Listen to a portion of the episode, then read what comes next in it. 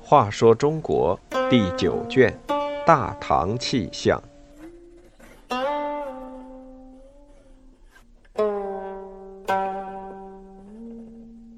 三十三，肉飞仙为炀帝报仇。从十丈高空坠下，他能安然无恙，因为皇帝的重用，他愿以死相报。大业年间，隋炀帝率军攻打辽东。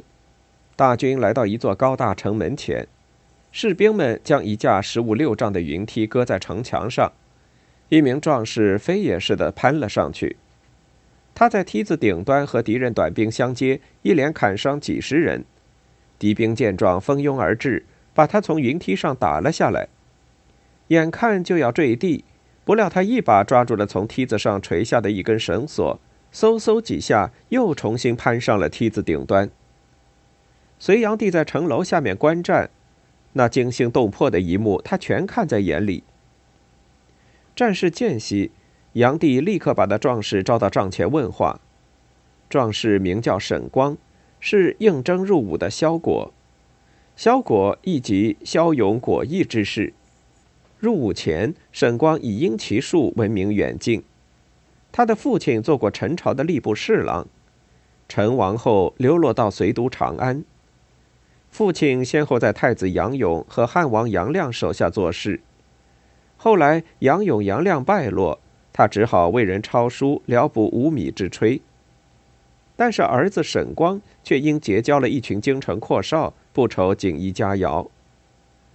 有一天，沈光和一帮纨绔少年外出游玩，来到刚建成的禅定寺，见众僧人围着旗杆发愁。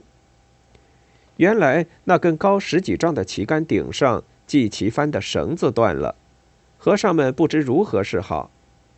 沈光问明缘由，上前取了绳索衔在口中，抱着旗杆溜的一下窜了上去。只见他系好绳索，忽然松开双手，霍地从高空栽了下来。众人大惊失色，但不等人们喊出声来，沈光已稳稳地用手掌撑住地面。倒立着在地上走了几十步。沈光的这一手顿时传开来，从此长安城里都管他叫肉飞仙。肉飞仙沈光入伍，当了隋炀帝的御林军，加上在辽东战场的那番上佳表现，受到皇帝的赏识，炀帝拜他为朝请大夫，赐给他宝刀和骏马，让他侍候在自己左右。还经常赏赐御用的衣服、食物。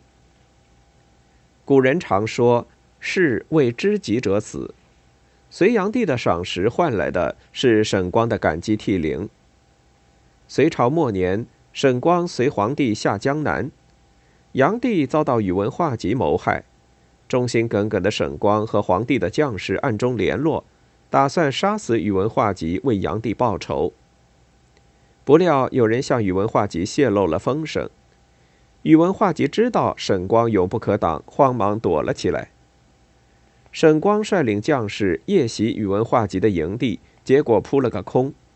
未穿铠甲的沈光被四面埋伏的人乱箭射死，部下数百人无一生还。